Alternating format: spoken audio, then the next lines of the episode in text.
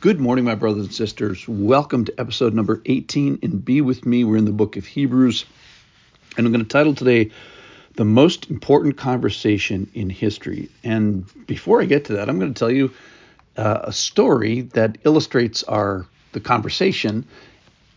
So earlier this summer, I watched a young relative suffer in the hospital. So he had appendicitis, and he didn't do anything to cause it. It was, what causes appendicitis? As far as doctors know, it's just the fall. He was totally blameless.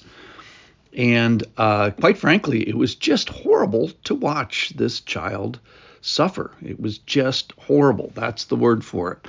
It was horrible for me and all the other relatives to watch this. In a sense, it's the closest I can think of to a story of unjust suffering. And in a sense, I tasted what we're going to talk about today, which is the father watching a son suffer and the most unjust suffering. Now, the difference is that I was not able to save him from that, my grandson. I was not able to save him from that suffering.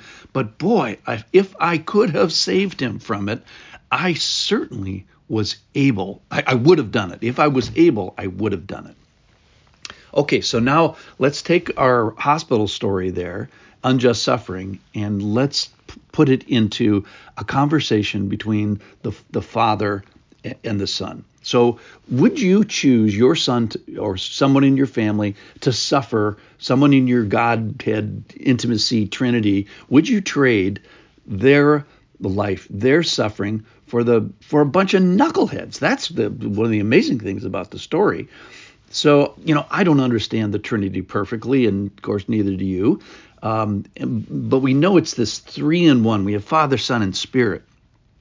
And would you choose a son for substitution for knuckleheads? Most people would say no. The Godhead says yes. And in a sense, if you think about the Trinity, if you just think about it like a big lump of clay, and I know we divide up the clay, in thirds or something like that. But the point is, it's a part of himself. The Father and the Son are one. And would you choose a part of yourself as a substitution for knuckleheads? So in a sense, I think that God, in a Trinitarian unity sense, in a sense, offered himself on the cross. I'm not trying to apostatize, but suffered the pain, or worse, watched the suffering of the pain of his child, of his Jesus, of a part of his family. So in the Trinity, these names, Father, Son, and Spirit, are used to help communicate these profound relationships. And probably the words don't go deep enough. Let's go with family. And the thing about this is the Father has the ability. So our official verse today is from Hebrews chapter 5, verse 7. In the days of his flesh, Jesus offered up prayers and supplications with loud cries and tears to him who was able to save him from death. And Jesus was heard because of his reverence. But then here's the part that the verse doesn't say. The Father says no. So the prayer that we're talking about, I think, is from Matthew 26:39, where it's, my Father, if it be possible, let this cup pass from me, the suffering and death that's ahead. This is in the Garden of Gethsemane. Nevertheless, not as I will, but as you will. And so the Father listens to this. The Son is absolutely 100% heard. And then the Father has to make this decision in this conversation. Am I going to grant your request, or I'm going to allow the suffering of my son? And remember, this is for knuckleheads. So the Father was able to. This verse says the Father was able to save him from death. The Father was able and chose not to save him. He chose more suffering. He's already suffered some in the Garden of Gethsemane, but the worst was yet to come. So why? You have to go to the John 3:16. For God so loved the world, knuckleheads, that he gave. So he, He had the ability to save, and yet he gave. The Father chose me and chose you, in a sense, quote unquote, over Jesus. He chose not to save his son from suffering and death, not to save himself from suffering and death, to give us salvation. So this is substitutionary salvation. So he substituted a son, a perfect son, in the most unjust suffering in the history of the world, took a third of the Trinity and allowed suffering and death to allow knuckleheads to be free from suffering and death.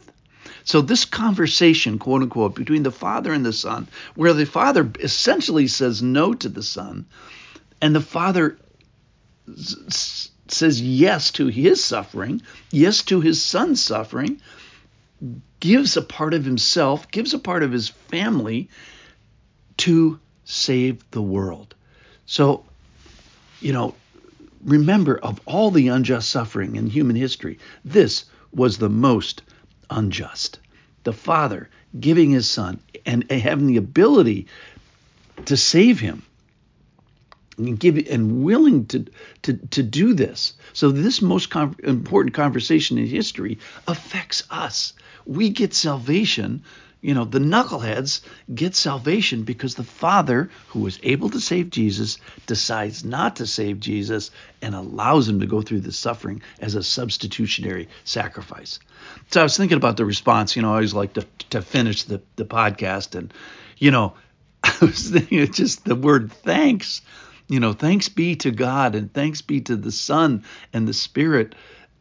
It just does not seem enough. Like, hey, a little tip of the hat, and thank you to God for this, ability to save him and choosing not to, so that he chooses us. The thanks does not seem enough. You have to go into the worship category.